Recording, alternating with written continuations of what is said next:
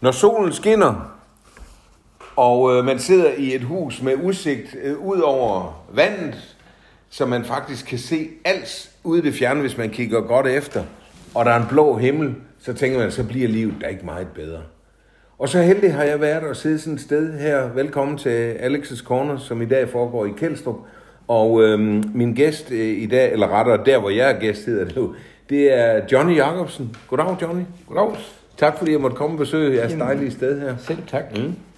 Du må da sidde og nyde det hver dag, når du sidder og kigger ud på den her udsigt. Jamen, det gør vi da også. Øh, bortset fra, at det bliver jo en hverdag, men øh, Ja. alligevel, ja. Ja, det er skønt. Der bor Grete og dig Ja. i Kjeldstrup, og Johnny Jacobsen er jo et ret øh, almindeligt navn, kan man sige, så vi skal jo prøve at komme lidt bagved, hvem du egentlig er, fordi jeg tror rigtig mange kender dig, øh, og du har bare lavet utrolig mange ting i dit liv. Så vi, øh, vi starter lige helt forfra. Du gik jo på Louiseskolen. Er du født i Haderslev? Jeg er født og opvokset i Haderslev, ja. Ja. På, øh, var det, var det Fjordring, eller hvad? Ja, Ja. først Sydhavnsvej, så Fjordvej Ring, Ja. og så Nyvej. Så jeg blev lige op i den tre Hold op, ja, tre steder i kvarteret der. Og så ellers på Lemkes Vej. Ja. Så du startede på Aduhanskolen, og da I kom på Lemkesvej, så kom du på Louiseskolen. Ja. Havde du en god, øh, god tid på Louiseskolen?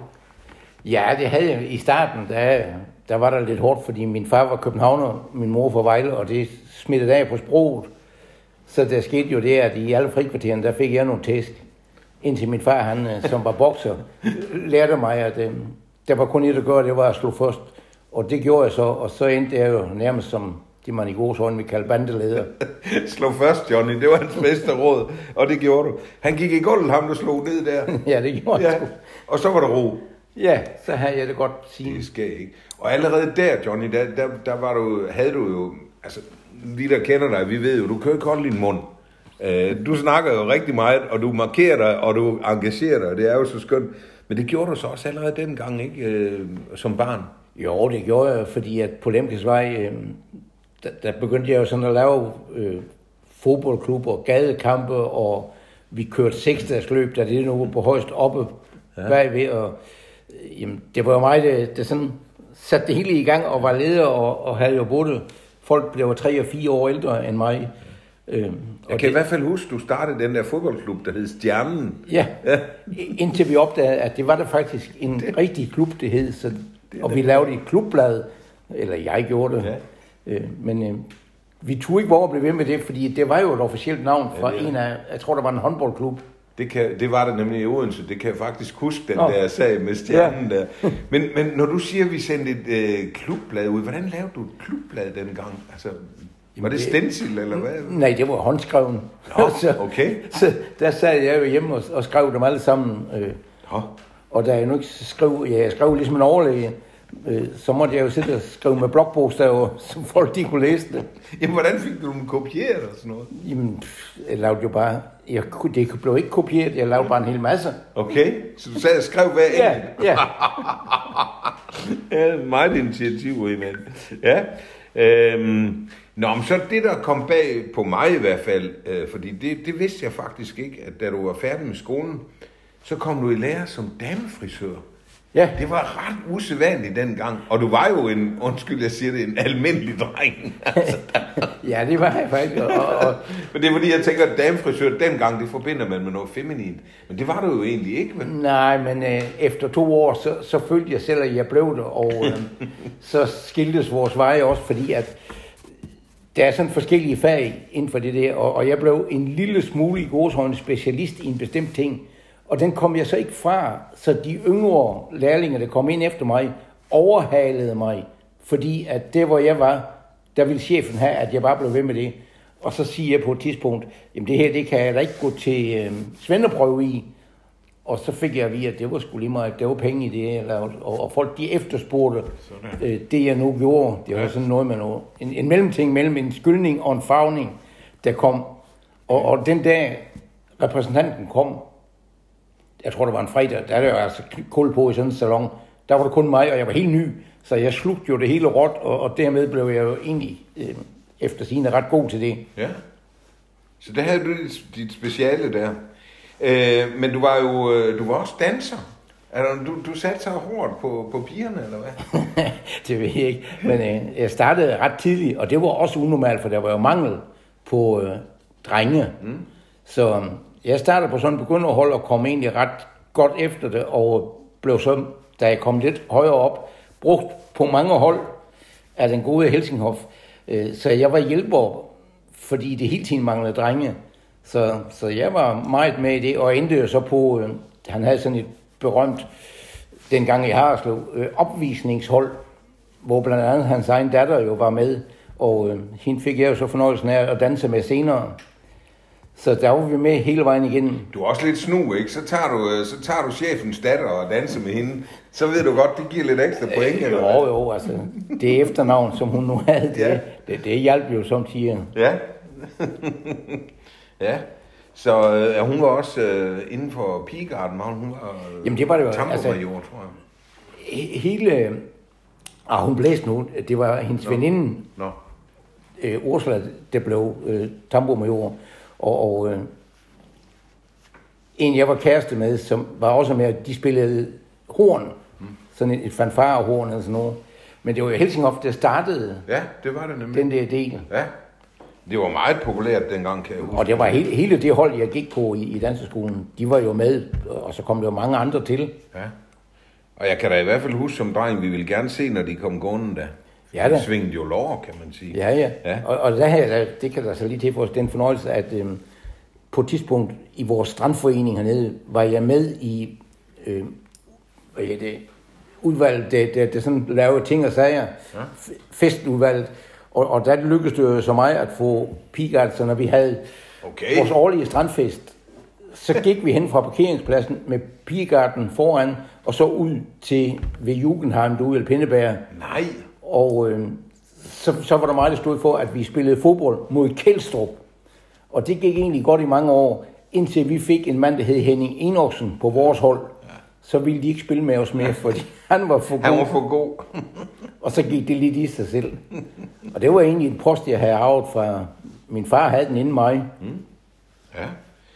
Og øh, nu vi snakker om din far, han var jo inden for øh, telegrafvæsenet, og så fik han dig ind der, fordi da du ja. stoppede som damfrisør, så kom du ind til, ja, så kom ved P og T hed det. Ja, Post- og Telegrafvæsenet, ja. og der blev jeg så telegrafarbejder hed det, for jeg kunne, jeg kunne ikke blive øh, mere, før jeg havde nogle ordentlige soldaterpapirer. Og, og det var så mit mål, det var jo så at øh, gøre det godt, da jeg blev indkaldt som soldat, så jeg kunne få nogle gode papirer, så jeg kunne blive tjenestemand, ligesom min far han var, og min morfar var jo også ja. telefonmand.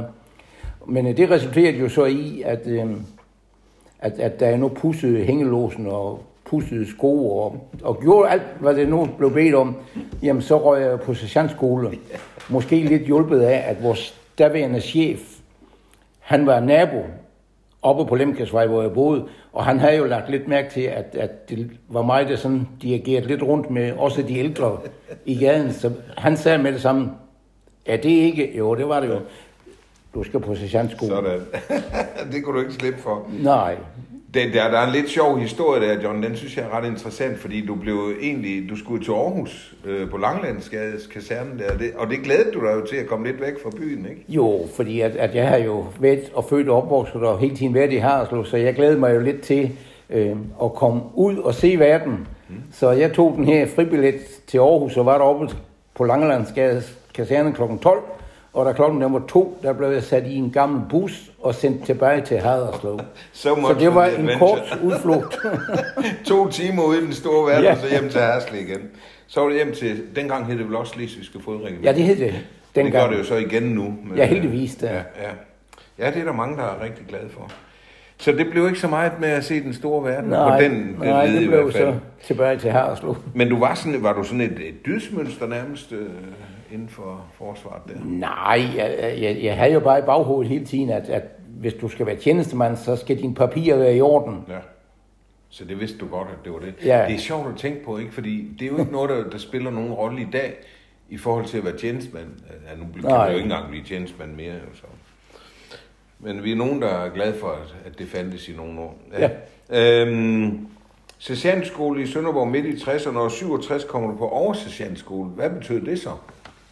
Jamen, det skete jo sådan lidt omvæltning. Så man får jo lidt andre jobs, og øhm, der kan man jo så tage forskellige kurser, og det gjorde jeg jo, og, og, og rende igen og blive øh, våbenmester, øh, som stod for alt materiel i det kompani, man var i. Og så senere blev jeg så sat over, øh, efter at have taget et kursus som garagemester. Og her fik jeg jo vagt min interesse omkring biler. Har du altid haft det? Ja, altså jeg har, øh, hvis ikke der er for mange, der lytter, så har jeg jo haft bil siden jeg var 17 år og kørt rundt ned og brugt bare min fars kasket, øh, så jeg lignede en eller anden. Jeg har blandt andet kørt øh, hernede ved stranden. I, I strandforeningen, der har jeg været øh, skraldemand, og det lå jeg kørt i min fars pick-up og, og lånte bare hans kasket. Og så havde vi en gammel overbetjent, der var kasserer i strandforeningen. Da jeg så havde fået kørekort, så siger han, nu kan du godt smide din fars kasket, fordi vi havde jo set, det var dig.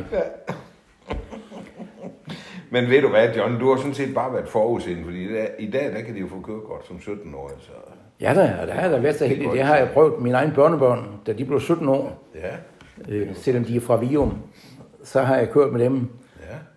De, det er bare så den ulempe ved det, de har fået, at de, vi, min bil er en automatik, så de må kun køre automatik. Nå, Men så kan de bare aflægge en prøve i manuel gear, men øh, vi er så for heldige, at deres forældre har to automatgearsbiler, Ja. så, så det har ikke været behov for det. men de må, de må, ikke, de må ikke køre en almindelig bil. Nej, en nej, almindelig de har sådan en, en, kodepåtegning Nå. på kørekortet, Nå. så man kan se, at det kun er automatgearsbiler. Okay. Ja, Ej, det skal da være om på. Nå, øhm, jeg vil lige tilbage til din øh, barndom, Johnny, fordi, øh, eller barndom og ungdom, fordi øh, en ting var, at du var aktiv med at få dannet foreninger og alt muligt, men, men du arbejdede jo også altid, altså du var jo svejer endda to steder. Ja, ja. Jeg, jeg, jeg løb først med aviser med den gamle Dannevirke, Nå ja, og øh, så blev jeg svejer ved en, en lokal købmand i området, og, øh, altså på, på øh, og, og Lemkesvej. omkring Lemkesvej, Ja, ja. og øh, så blev jeg egentlig tilbudt at være svejer ved en øh, købmand, der ikke boede ret langt fra, og på et tidspunkt, så var jeg faktisk svejer begge steder, og fik ros. Det var ingen af dem, der opdagede, at jeg arbejdede begge steder. Jeg blev egentlig opdaget på en lidt mærkelig måde, fordi den ene købmand øh, skulle sende mig ud med en kasse øl på min long john op i den anden ende af byen. Og samtidig så skulle den anden købmands mor have en pose kaffe, og det fik hun jævnligt. Og det, der så skete, det var jo, at jeg kørte op på svejercyklen fra den ene købmand med hans navn på cyklen. Og så afleverer jeg så det her kaffe, hvorefter hun ringer til sin søn og siger, hvad er nu det, jeg vil have din kaffe, og jeg vil ikke have fra den og den købmand. Og der blev jeg så opdaget, så kom de og spurgte, og så måtte jeg jo indrømme, At du havde arbejdet for konkurrenten. ja. Men, men jeg har egentlig fået ros ved dem begge to. Det er jo godt. Og, og, og for at det ikke skal være løgn, så da du blev lidt ældre, så har du også været tjener-elev. Det har du også tid til. Nej, elev, det er så meget sagt. Nej, ikke elev, hvad hedder det, i- medhjælper? I, min fritid, så skulle der jo ske et eller andet. Døgnet havde jo 24 timer, og jeg arbejdede kun i de 8. Ja. Så øhm, vi tog sådan et bitte kursus i tjenerforbundet i Harslev. Så vi blev legetjenere. Så blev vi det, det det hed, her, man kaldte C-medlemmer. Og, og der var jeg så tit ude i weekender, og jeg har været både i Vejle på Røde Mølle og Kolding og Åben Rå, og så har jeg været meget rundt i Harslev, både på Harmonien og Hotel Norden. Men jeg har brugt meget tid på Victoriabad hernede ved stranden, som dengang eksisterede. Men mest, der arbejdede jeg ude på Øresund Badehotel. Men det var sådan lidt at gøre med, øh, at, at jeg havde gået til dans ved Ursula og var sådan lidt forlovet med hendes søster. Så det var sådan lidt et familie. Ja, Foretagende. ja og hvis lige af hensyn til lytterne, Ursula Møller, Møller, ja. var jo gift med Bubi. som havde Badehotel efter den gamle... Ja, præcis. Øh, og, og Victoria Bad også, siger du så, så. Og der skal vi lige have med, er, er du altid kommet i Kjeldstrup Hejsager-området her, Ja, som barn også? min, min, min far og mor byggede sommerhus i 1955. Øh, lidt længere hen ad gaden, øh, over i Hejsager-delen, hvor jeg nu bor i Kjeldstrup-delen. Vi plejer igen at sige, at jeg er flyttet fra østen til vesten. Ja, fordi I bor jo på den forkerte side af bækken, som vi Ja, siger, vi, vi der bor over ja, på den anden Ja, side. ja, men øh, Og der er jo det mærkelige, at jeg, jeg nu bor i det hus, som du egentlig byggede i sin tid. Ja. På den grund, som dine forældre Ja, ja, og det er jo Sådan så herligt. Så har vi jo da en fin nabo. Så kan vi da stadigvæk snakke sammen, selvom I bor i Kjeldstrup. Jo, jo, vi, vi er over i Vesten, men vi kan Så- godt med dem i Østen. så, så du, kom, øh, du kom meget i området her som, som dreng også, Ja, ja. og derfor har du også den der binding til det. Og dengang, der cyklede man jo frem, så vi cyklede ind til skole, uden at have gear på cyklen. Cyklede hjem og fik noget at spise, cyklede ind og løb med aviser eller var svejer, og cyklede hjem og spiste, og så cyklede vi ind og kæreste rige om aftenen. Det er Så der var nogle ture frem og tilbage på cykel. På sådan en almindelig jernhest. Den Fuldstændig uden, og det var ikke det, da lignede op. gear, det havde vi sådan ikke råd til. Tre gange om dagen faktisk frem og tilbage. Det skete er tit, helt, ja. Det er da helt vildt, ja. Nå, men du kom så ind til militæret og var en god dreng og blev sergeant og oversergeant videre. Men så ender du med at blive kørelærer. Ja, det var jo så min interesse for biler, og ja. så, øhm, så havde jeg en chef dengang, som, som skulle flytte fra det regiment, eller fra den afdeling, jeg var i, og, og, han sagde sådan i gårdshøjene, at jeg kunne rende ham i røven. Nå. Så, så jeg skulle egentlig med ham, for han skulle og være leder af køreskolen. Og så, så kom jeg med og blev uddannet som kørelærerassistent, som man har i forsvaret. Og så kunne jeg sådan køre rundt. Allerede dengang havde vi jo kravlegårde og manøvrebaner, og det måtte jeg jo så godt arbejde som kørelærerassistent. Og så kom jeg senere på kørelærerkursus, og endte jo så som militær kørelærer, hvilket betyder, at man er kørelærer til alt, hvad der kan gå. Om det så var barnevogn, så var jeg næsten kørelærer til det også. Så det, alle, alle værnepligtige, dem, de kom ind der, eller lær, fik kørekort? Ja, altså det var jo at dem, der skulle være øh, kører, Ja. og alle dem, der så skulle på befalingsmandsskole, de skulle have alle kørekort. Nå, Og øh, der var jeg jo så, og jeg var faktisk med at til... det var kun dem, der der blev befalingsmænd, så? Nej, altså nej, alle dem, der skulle være kører rundt i kompanierne. Ja, det er Og klart. kører, og der var jo mange biler dengang.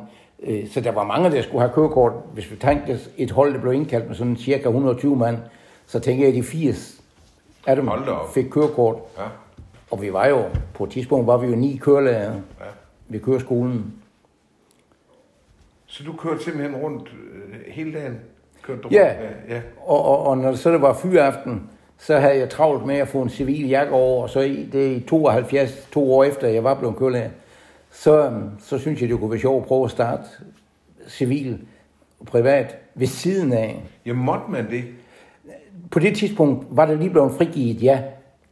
Men indtil, øh, der måtte man ikke bruge den militære uddannelse civil. Nej, det er det, jeg tænker. Men øh, det kom jo så der i 72 eller der omkring, Ja. og, og den hoppede jeg så på med det samme. Og der er altid sådan godt har kunne lide at, at have nogle folk omkring mig, som jeg kunne øh, samarbejde med og måske sætte lidt i gang. Så dannede jeg en, en, en køreskole civil sammen med en oversergeant, der også var militær kørelæge op fra Fredericia, som var bosiddende i, i Kjeldstrup. Og øh, vi havde en korporal, som var kørelærer til almindelig personbil. Ham fik vi med i det. Og øh, så startede vi det, der hed Haderslev Køreskole, og så dannede vi et anpartsselskab, som et af de første sammenslutninger i, i den civile branche. Okay. Og det kørte vi så sideløbende med, at vi nu passede vores tjeneste. Og øh, det var så lidt, at i, i Harslev, der lagde de andre kørelærer jo lidt mærke til, og da jeg nu har været fagforeningsmand også i forsvaret, jamen så blev jeg jo hurtigt også ude i civil. Og der var der så en af de førende køreskoler, der sådan synes, at det var smart, det vi havde lavet, men kørelærer var jo konkurrenter. Og så endte det med, at han kom, og vi talte en del om det, og så lavede vi en sammenslutning, hvor det var fem kørelærer, der gik med, og så dannede vi øh, en køreskole i Harslev. Ja, det var så den, I kaldte 5K. Ja, den er K5 køreskolen, Nå, og, og, K5, og, og den misforstod folk, så de, de ringede og ville gerne snakke med KFUM køreskolen. Nå, det havde vi meget sjov med, og det var så min kone, der, der var ja, kontor. K5, det lyder KFUM. K5, ja, den tog de meget fejl af. Ja.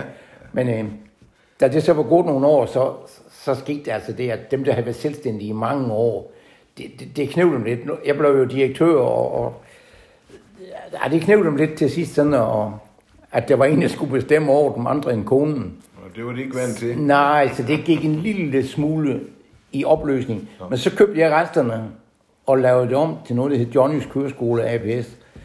Og så kørte jeg ellers den, og øh, da jeg på et tidspunkt i forsvaret, der lukkede man køreskolen ved regimentet. Man centraliserede det hele, og så fik jeg en enkelt billet til København. Og ja. det var ikke, jeg havde jo fået tæsk det i skolen, så jeg skulle ikke til København. Og det var lige da mine børn, de skulle i skole. Så du havde et eller andet had mod København? Ja, I hvert fald sproget. Stakkels København. Oh. Men Johnny, det var også en chance. Altså, hvorfor sagde du nej til det? Nej, jamen, at jobbet var jo egentlig fint, fordi jeg skulle have været lærer ved teknikerlinjens befalingsmandsskole. Det var jo det var sådan noget af det ypperste i. Men øh, så tog jeg overlov, fordi der var jeg jo blevet ansat på tjenestemandslignende vilkår. Og så slog jeg sådan her køreskole lidt op, og det kom altså til at gå så godt. Øh, jeg kan huske på et tidspunkt, Obersten, han sagde et eller andet til mig, og så siger han, ved hvad, det kan vel lige meget, for jeg tjener mere end dig nu. Men øh, da det, jeg har haft overlov i et år, så, så vendte jeg tilbage, og så siger jeg, hvad, hvad skal I bruge mig til nu? Jamen, øh, nu har de jo set, at det gik godt med det køreskole, så nu skulle jeg til København og være lærer på motorskolen, hvor jeg tidligere selv har været elev. Et vældig godt job, som jeg meget gerne ville have haft, ja. men lokationen, den var helt skæv. Havde de flyttet den til Odense, så var jeg blevet der. Men, øh, Jamen, hvorfor var du så bange for at flytte? Jamen, ved du hvad, i København, du kunne ikke tage hen på dit arbejdsplads i uniform, så blev du skubbet ud af S-togene. Du var nødt til at klæde om på dit arbejde. Sådan var forsvarsviljen derovre. Og ja, her kommer vi fra Sønderjylland. Det var ikke populært. Nej, og her i Sønderjylland, øh, blandt andet i Sønderborg, ikke? Jamen, vi blev modtaget med kysshånd ja. i uniform. Ja. Så det kunne jeg slet ikke forlise med. Så, så jeg søgte min afsked. Men var der ikke også i forhold til familien, at det var et problem måske, at skulle flytte til København? Jo, altså... Det, du havde jo fået børn. Med ja, ja, og, og, og til i skole, og ja. der tænkte jeg jo så på alle de her øretæver, jeg havde fået op på Louise-skolen. Ja. Ja. Så jeg tænkte, nej, det sprog, det skal de ikke. Og så kunne du jo prøve at spørge mig nu, hvor bor de henne nu? Ja, de bor garanteret i Københavnsområdet, ikke? Vium. Det er jo det, der sker. Den ene af dem i hvert fald. Ja, du har også en i Flensborg, ja? Så. Nej, hun er så flyttet tilbage til... Nå, er hun det? Hun er jo et gammel kollega til dig. Hun er underviser ved handelsskolen i Sønderborg. Nej, i Omro. I Omro, okay. Ja, ja. Godt. Øh, så du valgte at blive hjemme i Hasle. Øh, og, og når jeg tænker på dig, så tænker jeg også sådan, du er meget hadeslø-dreng, ikke? Jo, det er jeg i hvert fald. Altså, det, det, og du har været engageret i så mange ting i din by. Øh, har du aldrig tænkt på, Johnny, at det kunne være... Jo, det har du så en gang tænkt, det kunne være fedt at komme væk, men det blev så kun to timer. ja. Men har du ikke nogen gange tænkt, det er et ledende spørgsmål, det skulle det ikke have været, har du nogen gange tænkt, øh, at det kunne være fedt at komme ud og opleve nogle andre steder? Nej. Det har du ikke. Altså, det, det, det tager vi så på ferie. Ja, ja. Så nej, det gik egentlig fint. Men så skete det jo så det, at øh, ved at jeg blev øh, sat ind i bestyrelsen op i Fredericia på det køretekniske anlæg til de her lastbiler, så blev jeg på et tidspunkt øh, ansat som direktør deroppe. Og kort efter, øh, hvor, hvor Nykredit det jo har en stor andel i det der foretagende, der er kuldsejlet det en lille smule, og øh, så blev jeg spurgt, om ikke jeg ville købe det. Og det gjorde jeg så til en, en helt anden pris, end det den kostede. Og det, derved blev jeg så eneejer af køreteknisk anlæg. Og for at det nu ikke skulle blive ved med at gå lidt skidt økonomisk, så udvidede jeg det, så jeg lavede en køreskole og opkøbte, jeg tror, tre eller fire af de lokale køreskoler, som så blev ansat ved mig. Mm. Og øh, så gik det egentlig helt godt, men øh, så kom jeg jo i tanken om, at, at det der med at uddanne kørelærer, som jo havde foregået sådan lidt i weekender og rundt omkring, hvor alle kørelærer kunne have gjort det, så strammede man reglerne. Så tog jeg et ekstra kursus og blev særlig godkendt kørelærer, og det var på politiskolen i København i en kort periode, jeg var der. Og så startede jeg faktisk det samme koncept, som vi havde i forsvaret med at lave dagskoler. Og det, det, fik og det var jeg... første gang, man gjorde det? Ja, det var... Ja. ja. Okay. Det er så blevet fuldt op af, af mange andre kørelæreruddannelser. Ja. Øh, den næste, der kom, det var en op i Viborg, som hele tiden spurgte til, hvordan delen jeg havde fundet ud af det. Men det var jo forsvarskoncept, jeg bare havde ja. Ja, 20 stjålet. Ja, det lyder jo enkelt, men det var, der var ikke andre, der havde tænkt på det, så, Nej. Det var, så det var en god idé. Og, og du havde jo også noget erfaring fra Marstrup, du kørte teknisk. Ja, ja, der sad jeg jo i bestyrelsen, og, og vi ja. byggede det jo. Ja, så, så du vidste jo noget om tingene. Øh, og jeg ved jo, det var nogle gode år alt det der, men det var også svært at komme af med igen, var det ikke? Jo, det var det jo, fordi ja. at, at vi var kun to i Danmark, der selv ejede sådan nogle anlæg. Der var en oppe i Viborg, en, en, en, en bankdirektør, der var blevet prikket og havde fået en masse penge med sig, han købte. Og det var et af Nordeuropas største og flotteste anlæg, han havde. Og ham og mig, vi havde temmelig meget samarbejde, fordi han var jo bankdirektør, og, og, og så han trak meget på mig. Jeg var med ham. Så han havde ikke nogen køre, køremæssig baggrund? overhovedet? Nej, slet ikke. Nej. Men han kunne jo noget med Han havde penge. pengene. ja. Og, og så trak han lidt på mig, og jeg var med ham både i Østrig og i Sverige på op og kigge på, hvad, hvad man havde af ting og sager. Mm. Øh, og, og det synes jeg var en vældig god tid, og jeg følte jo lidt, at, at jeg vidste jo noget om alt det der, og, og han vidste ikke noget, og det var en vældig sjov tid. Men du kom af med det, og i dag er det Amo Fyn, der ejer det, ikke? Ja, jeg ville jo have gået på pension som 60-årig, Den men øh, jeg blev 68, inden jeg fik øh, solgt det, og den dag i dag eksisterer. Det selskab, jeg lavede, det var et anpartsselskab, det hed Marleisens, øh, og så det, det køreteknisk anlæg, som var et aktieselskab. Det kører så videre nu og ligger under Amo Fyn. Hvor man så får sin, øh, kør, eller hvad hedder det, chaufføruddannelse også. Ja, ja. ja. Ja, ja der er jo drøn på. Det, Det har det været, man ja. vil gerne have folk til at blive chauffør. Men da jeg så blev pensioneret, så tænkte det var da herligt, men øh, det blev lidt trist. Jamen, jeg skulle lige til at sige, så, så går du på pension. Endelig lykkes det dig at komme af med det, så kan du gå på pension. Så kan du sætte dig og kigge her ud over vandet og nyde det. Men det gjorde du ikke, for fanden, Nej. Johnny. Ja. Hvad sker der med dig? Jamen, ja, altså, så det blev lidt, lidt trist. Så begyndte jeg jo sådan at søge noget, noget frivilligt job. Og, og, og ja, det gør jo så, at jeg sidder i seks forskellige bestyrelser i øjeblikket. Ja. Det, der optager mig mest, det er jo egentlig ældresagen, ja. hvor jeg i dag er næstformand og, og står for alt, hvad det hedder ture, rejser, events, og, Ja. ja. og, og har rodet mig lidt ind i, i lidt gymnastikagtigt, også og taget nogle kurser i det som så er kommet mig lidt til gode, fordi at jeg er også næstformand i den, der hedder Aldrig mere slank. Øh, en, Det må du lige sige på, om hvad det, hvad det er for en forening. ja, det er en gymnastikforening, der har været i, ja, jeg tror, et par 60 år, øh, hvor alle de her tidligere, der rejste og var sælgere, de kom jo kun hjem til weekender. Derfor så lavede man, at de kom til, til gymnastik om lørdagen. Og det har vi holdt fast i. Og øh, så lørdag kl. 16, der mødes vi, øh, og vi kan blive lige små 30 personer til noget gymnastik. Og, og, og den hedder så noget med Helseinstitut og sådan noget, men i daglig tale, så hedder den AMS aldrig mere slank.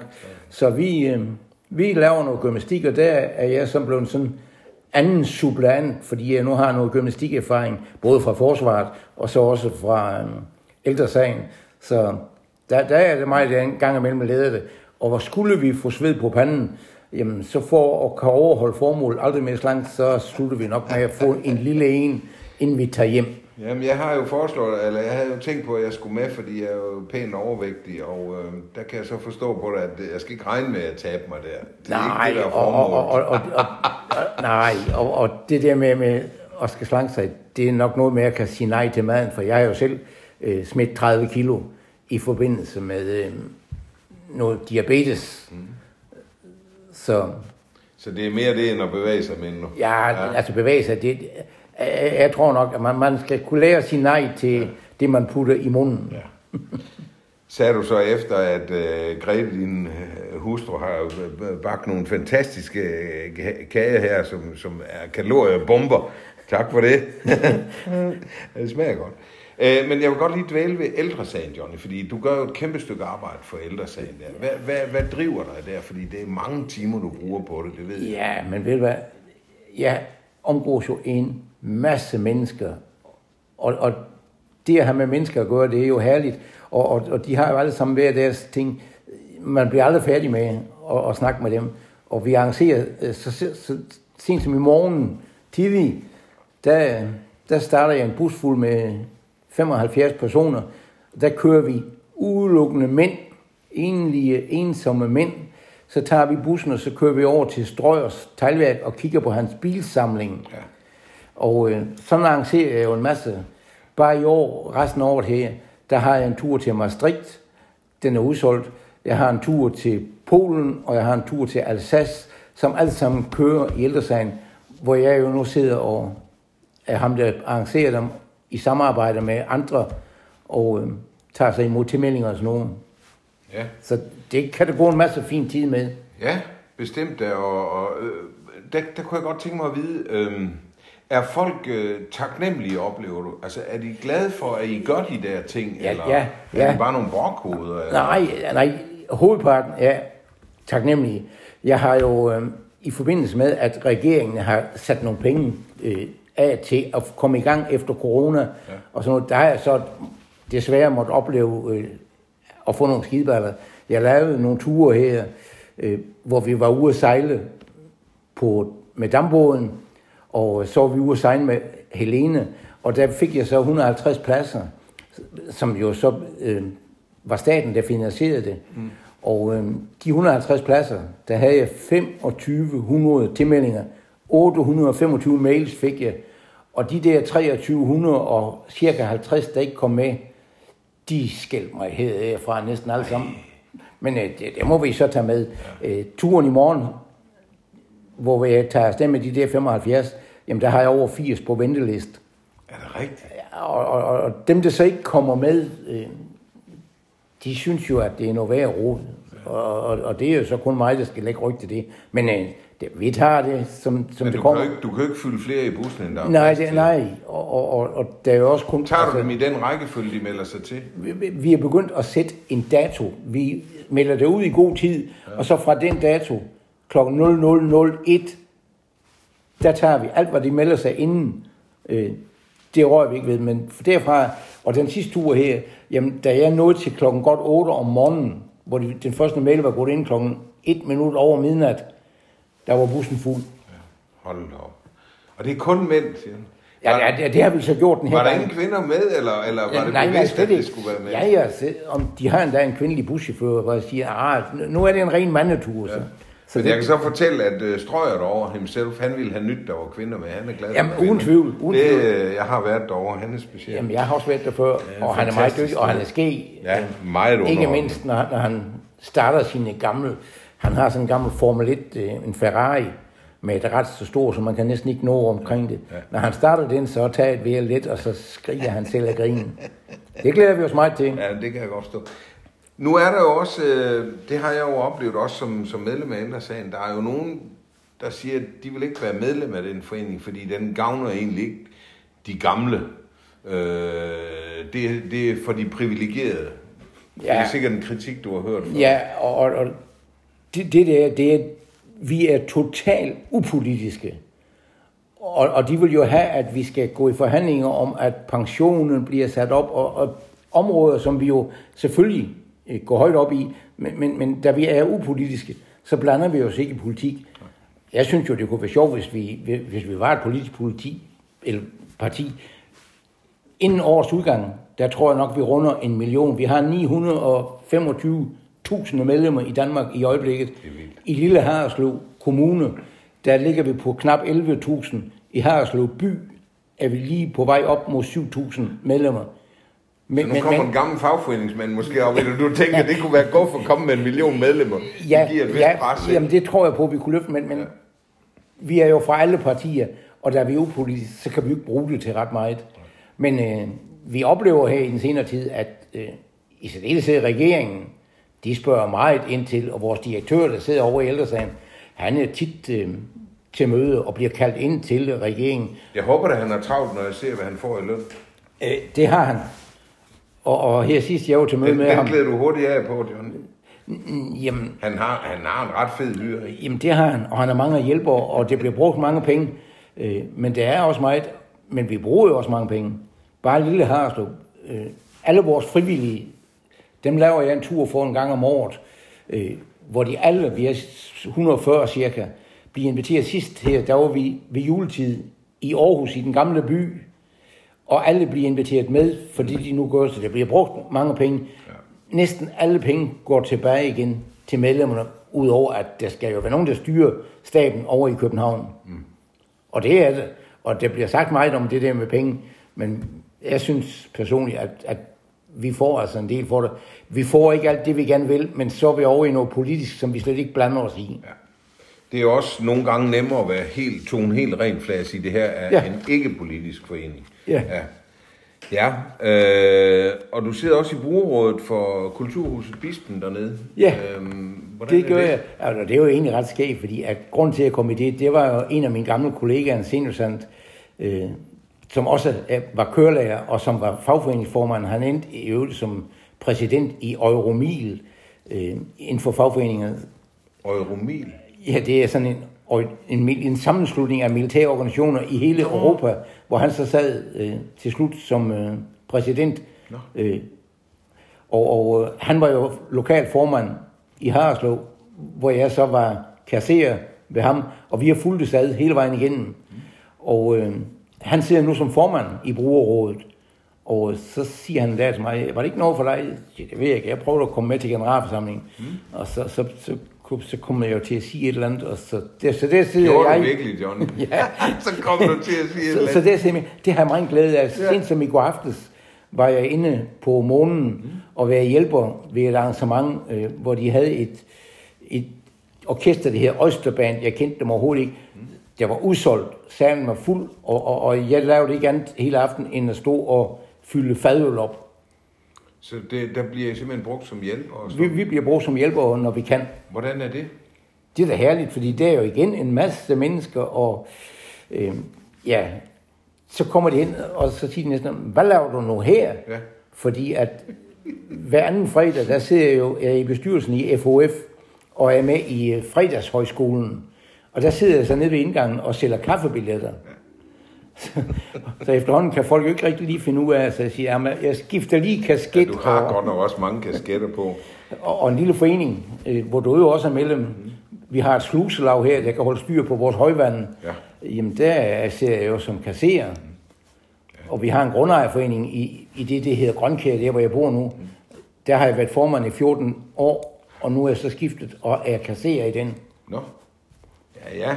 Så der, det, det er jo ikke fordi, du keder dig. Nej. Jeg kunne godt tænke mig at spørge, når øh, Grete og dig har jo boet og haft børn inde i Haderslev, og boet derinde. Ja. Var det ikke Solbakken? Solbakken har vi boet på, ja. Øh, hvad, hvad har fået jer til at så flytte til Kjeldstrup? Det er lige før, du bedre kan svare på det end mig. Du startede jo med at Ja. kigge ud. Ja, Og, og når du er hjemme på Solbakken, kiggede, så kiggede du bare over på alle de andre huse, og, Ja. og bybussen, der drønede forbi. Men jeg, befinder mig godt og har været her, som sagt, siden 55. Det er, et, jamen, det er jordens bedste plet for mig. ja, du elsker det sted. Ja, det gør jeg. Ja.